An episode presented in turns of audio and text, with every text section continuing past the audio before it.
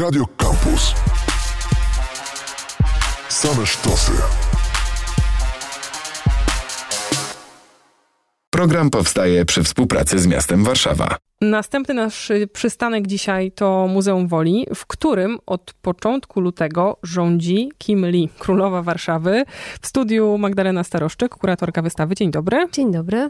Chciałabym bardzo szybko wyjść poza zdanie Kim Lee, najsłynniejsza warszawska drag queen, i trochę pomówić, kim był ten człowiek. To jest bardzo skomplikowane pytanie, ponieważ to była bardzo skomplikowana osobowość. I wystawa w Muzeum Woli pokazuje Kim Lee, właśnie tą słynną drag queen, która oprócz tego, że występowała jako ona sama, to też występowała jako inne osoby, bo Kim Lee się wcielała czy to w postaci słynnych gwiazd polskiej piosenki, zagranicznej piosenki, czy w różne wymyślone przez siebie charaktery.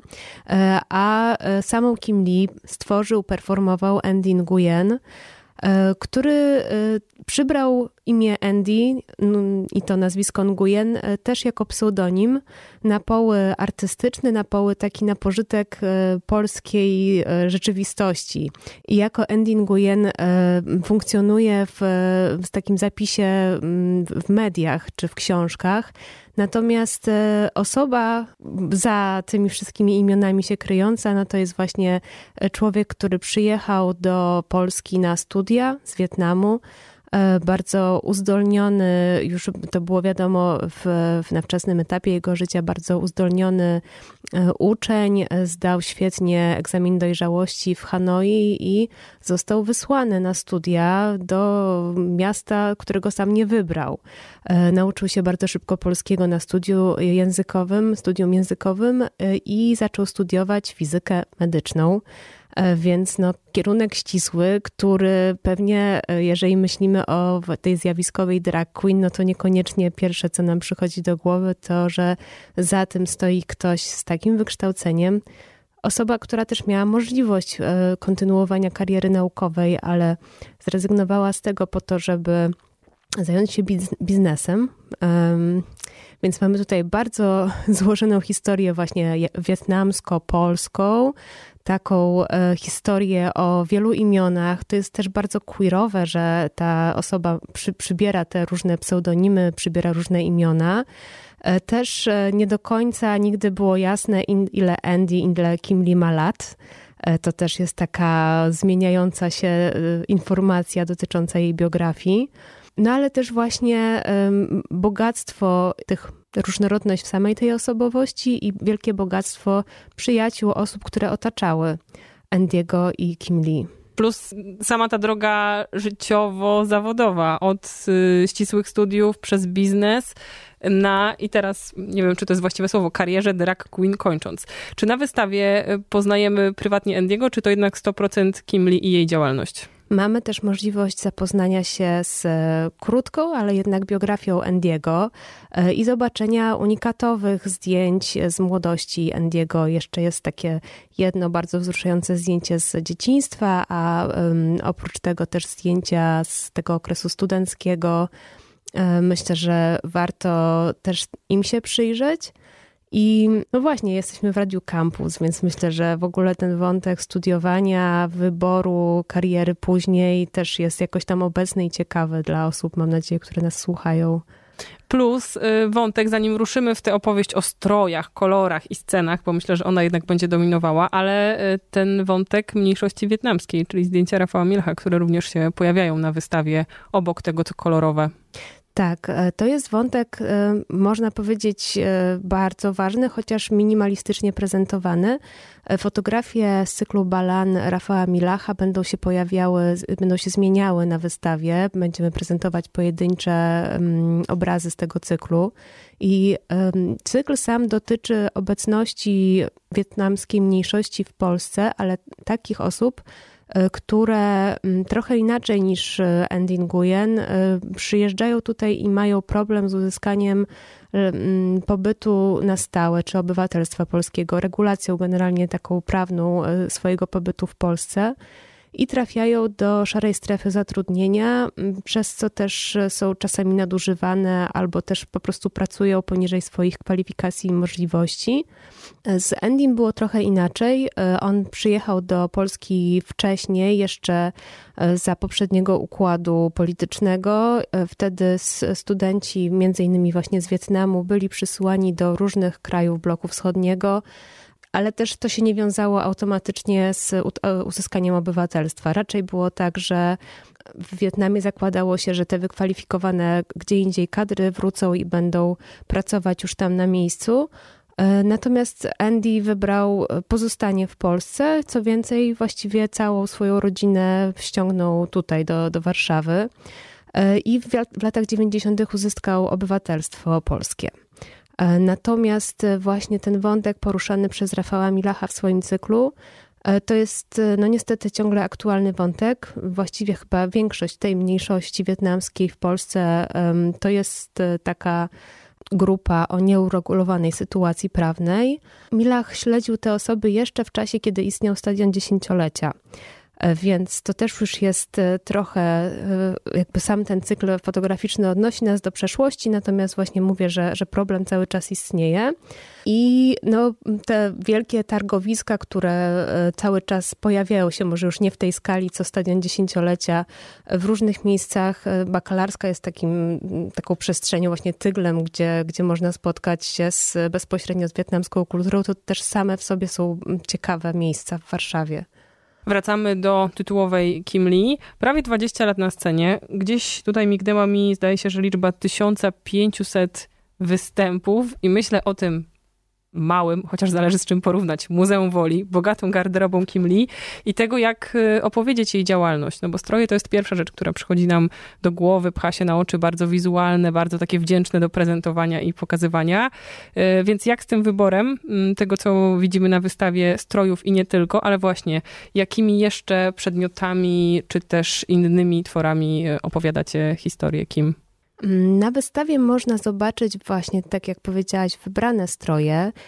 Wybór był trudny, bo strojów jest ponad tysiąc, więc naprawdę nie wiem, jakie muzeum miałoby takie gabaryty, żeby pomieścić całą tą spuściznę Kim Lee, tak żeby ją pokazać w pełni, a nie powiesić na wieszakach, że, że po prostu jest ich dużo. Chociaż w ten sposób one sobie wisiały w garderobie Kim Lee. Czyli no właśnie, też... to też chciałam zapytać, czy one są gdzieś teraz w jednym miejscu złożone już poza Muzeum Woli i, i to jest takie proste do odnalezienia, jakoś zidentyfikowane? Co się stało po Nie. śmierci? To może ja dokończę mhm. jeszcze odpowiedź na to poprzednie pytanie. Po, poza strojami wybranymi, takim kluczem przede wszystkim warszawskości, jeżeli można taką kategorię ukuć, bo są tu, w Muzeum Woli są kostiumy Hanki Ordonówny, Kory, Violetty Villas, czyli takich piosenkarek też związanych z Warszawą. I między innymi też jest strój Syrenki Warszawskiej, czyli no taki też nowy symbol w ogóle tam się wykluwa Warszawy współczesnej, bo Kim Lee właśnie w tym stroju Syrenki występowała. Jest też piękna fotografia z brzegu Wisły pokazywana na wystawie. I oprócz tego, no właśnie, jest mnóstwo zdjęć. Też oczywiście nie wszystko byłam w stanie zebrać na tej wystawie znów ze względu na ograniczenia przestrzenne. Kim Lee była zjawiskowa i pięknie wypadała na rozmaitych sesjach fotograficznych. Bardzo wiele artystek i artystów za jej życia inspirowało się jej twórczością i robiło jej zdjęcia, a także malowało obrazy dedykowane Kim Lee. I taka już po śmierci Kim Lee zrobiona dokumentacja fotograficzna również jest prezentowana na wystawie. Z jednej strony to są zdjęcia Patrycji Mitz, fotografki związanej przede wszystkim z teatrem i można na nich zobaczyć wnętrze garderoby Kim Lee. I oprócz tego wybrane, takie sfotografowane w właściwie żałobnym, takim ciemnym oświetleniu i teatralnym kostiumy Kim Lee. A oprócz tego prezentujemy projekt Agaty Zbylut, artystki, która w dwudziestym drugim roku zrealizowała no, swój pomysł dosyć monumentalny, ponieważ podjęła się zarchiwizowania fotograficznego całej spuścizny Kim Lee. i przefotografowała. Wracam do tego tysiąca, każdy, tak? Tysiąc tak, strojów. Każdy ponad. Przedmiot, znaczy coś, co się tak mówi, tysiąc strojów. Każdy kostium, tych postaci właśnie było kilkaset, tysiąc, to, to jeszcze wciąż zostaje niepoliczone do końca. Każdy kostium składa się z wielu elementów, ma kilka warstw, bo w trakcie performansu on się zmienia, kolejne warstwy są zrzucane, coś jest zakładane, ma swoje rekwizyty.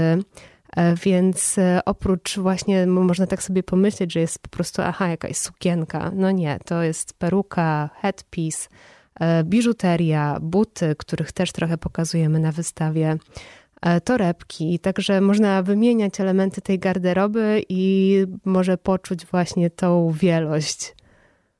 Myślę też, że to jest względnie niedawna śmierć. Kim Lee odeszła w dwa tysiące dwudziestym roku, więc żeby jakoś tak perspektywicznie spojrzeć nawet na to, co zostawiła fizycznie, na przedmioty, potrzeba pewnie trochę czasu. Więc jaki był ten punkt wyjścia dla ciebie, kuratorki wystawy? Wiedziałaś, że są stroje, które warto, mówiąc już skrótowo, wyciągnąć i pokazać? Czy jest coś, czego ci tam brakuje w tym obrazie, czy też w tych możliwościach wystawienniczych? Punkt wyjścia był raczej przede wszystkim taki, że rzeczywiście to była nagła śmierć osoby ważnej dla, moim zdaniem, dla polskiej kultury w ogóle, dla środowiska L G B T Q plus, dla wielu artystek, artystów, performerek i performerów, z którą trochę nie bardzo było wiadomo, co zrobić, bo była pandemia, to przeżywanie żałoby było utrudnione, a jednocześnie właśnie było wiadomo, że została ta ogromna spuścizna i też nie było instytucji, która w oczywisty sposób taki zbiór by przyjęła. Więc z jednej strony udało się, bardzo się cieszę z tego, że Muzeum Warszawy i Muzeum Woli zdecydowało się na wystawę prezentującą dorobek Kim Lee. Po drugie, być może uda się przyjąć część tych kostiumów do zbiorów muzealnych, co też by było wspaniałe. Po trzecie, jest też Archiwum Lambdy Warszawa i Lambda, która działa na rzecz historii nieheteronormatywnej. I to chyba już można mówić, że najprawdopodobniej w czerwcu tego roku zostanie uruchomione Muzeum Queerowe w Warszawie przez Lambdę. Więc zaczyna się dziać wokół w ogóle historii queerowej w Polsce nareszcie, to po pierwsze. A jeżeli chodzi o samą wystawę, no to z jednej strony właśnie to była taka interwencja trochę ratunkowa wobec tej spuścizny, z drugiej upamiętnienie i forma pożegnania tej osoby. No i właśnie takie, taka próba przyjrzenia się temu dorobkowi z takiej perspektywy umożliwiającej też poznanie Kim Lee jak najszerszej publiczności. Myślę właśnie o takiej porządkowej, inwentaryzacyjnej, gospodarczej jakiejś pracy, którą trzeba wykonać, kiedy ktoś odchodzi. Dokładnie. Myślę, że ten projekt Agaty Zbylut w dużej mierze jest już taką, taką pracą, ale też zbiorem, nad którym pewnie będzie można w przyszłości pracować, z myślą o tym, że być może wkrótce ta kolekcja po Kim Lee zostanie rozproszona, bo jeżeli część rzeczy trafi do jednego muzeum, do innego archiwum, to już nie będziemy mieć tego zbioru w całości, a dzięki dokumentacji Agaty będzie można jednak spojrzeć na to na, jako na pewną całość. Wracając do wnętrz muzeum, czy to jest najbardziej kolorowa wystawa, która się na Srebrnej wydarzyła? Zdecydowanie tak. I trwa nadal? Zdecydowanie jest to jak dotąd najbardziej kolorowa wystawa, budząca też, mam wrażenie, wiele radości wśród osób, które ją odwiedzają. Mimo tego, że ma właśnie ten aspekt dotyczący śmierci i żałoby, to bardzo się cieszę, że może jakoś cząstkę tego, jaką osobą była Kim Lee, udało się przekazać właśnie w ten sposób. Taką osobą dającą radość, bardzo otwartą, inkluzywną i mam nadzieję, że ta wystawa też jakoś w jakiś sposób jest taka i daje ludziom taką możliwość w ogóle spróbowania też czegoś innego może niż to, co robią na co dzień, bo częścią wystawy jest taka półeczka z rzeczami z garderoby Kim Lee, które można przymierzyć przed lustrem zaprojektowanym przez Anię Sarnowską i wykonanym, bardzo też pięknym. Można sobie zrobić zdjęcia w tych rzeczach, no i właśnie spróbować trochę, czym jest drag. I złapać może właśnie tę myśl, że dzięki przedmiotom, rzeczom, ubraniom można być naprawdę kimś innym. Dokładnie. Co jeszcze wokół wystawy, bo nie bylibyście sobą wy, Muzeum Warszawy, mówię do instytucji, gdyby to się sprowadzało wyłącznie do wizyt w salach wystawowych. Jasne, jak najbardziej mamy bogaty, coraz bogatszy program towarzyszący również tej wystawie. Do Muzeum Woli oczywiście można zajrzeć na oprowadzania z, czy kuratorskie, czy z Konradem Schillerem, z Agatą z Belut będzie oprowadzanie jedenastego marca. Mamy też w programie warsztaty z Bożką Rydlewską, artystką, która będzie pomagała zaprojektować ozdoby na głowę, inspirowane właśnie tymi rzeczami, które robiła i nosiła Kim Lee. Już jedna edycja takich warsztatów się odbyła i widziałam zdjęcia, było wspaniale, więc naprawdę zachęcam, żeby na takie warsztaty się zapisać. Oprócz tego będziemy mieć cykl wykładów. Pierwszy wykład też już w marcu to będzie wykład dr Ludmiły Janion dotyczący historii dragu w Polsce z naciskiem na okres transformacji, lata dziewięćdziesiąte przede wszystkim. Myślę, że to będzie super ciekawe. To w czwartek dwudziestego trzeciego marca. No i szykujemy się też na kolejne miesiące. Nie będę jeszcze wszystkiego zdradzać, ale w planie mamy nie tylko wykłady, nie tylko warsztaty, ale też pewnie bardziej takie twórcze działania w kierunku dragu, voguingu. Będzie można spróbować po prostu, jak to jest. W ramach programu towarzyszącego będziemy pokazywać też film Kim jest kim, który może nie jest znany szerokiej publiczności. Na wystawie on jest pokazany we fragmencie, natomiast w programie chcemy go pokazać nie tylko w całości, ale też z gośćmi, porozmawiać na, na ten temat. Być może uda nam się zaprosić przyjaciółki i przyjaciół Kim Lee na wspomnienia. I jeśli chodzi o program towarzyszący jeszcze, to też bardzo zachęcam do zwrócenia uwagi na wydarzenia, które będziemy współorganizować z Lambdą Warszawa, bo też myśląc właśnie w ogóle o historii osób nieheteronormatywnych, będziemy z jednej strony prowadzić warsztaty, spotkania skierowane do takiej publiczności, a z drugiej strony też zbierać pamiątki i wspomnienia na miejscu w Muzeum Woli z myślą właśnie o instytucjach, które będą takie historie gromadzić. Mam cały czas takie poczucie niedosytu, ale to nie wynika z naszej rozmowy, tylko po prostu ze złożoności tej postaci, że chciałoby się więcej i o Endym, i o Kim Lee doczytać. Jak to jest dobrze, czy też niedobrze zdokumentowana postać? Wiemy już, że wystawa może być dobrym punktem. Gdzieś pojawiają się odnośniki naukowe do historii dragu już w ogóle, ale gdzie po więcej informacji na temat Kim Lee, Endiego, dragu? Dużo tekstów na temat Kim Lee już się ukazało. Za życia Kim Lee udzielała wielu wywiadów. Można też przeczytać w bardziej lub mniej zakamuflowany sposób jej historię w książkach. Na, po raz pierwszy um, opisała tą historię Kaja Malanowska w takiej książce Zbiorze opowiadań, opowiadań Imigracje.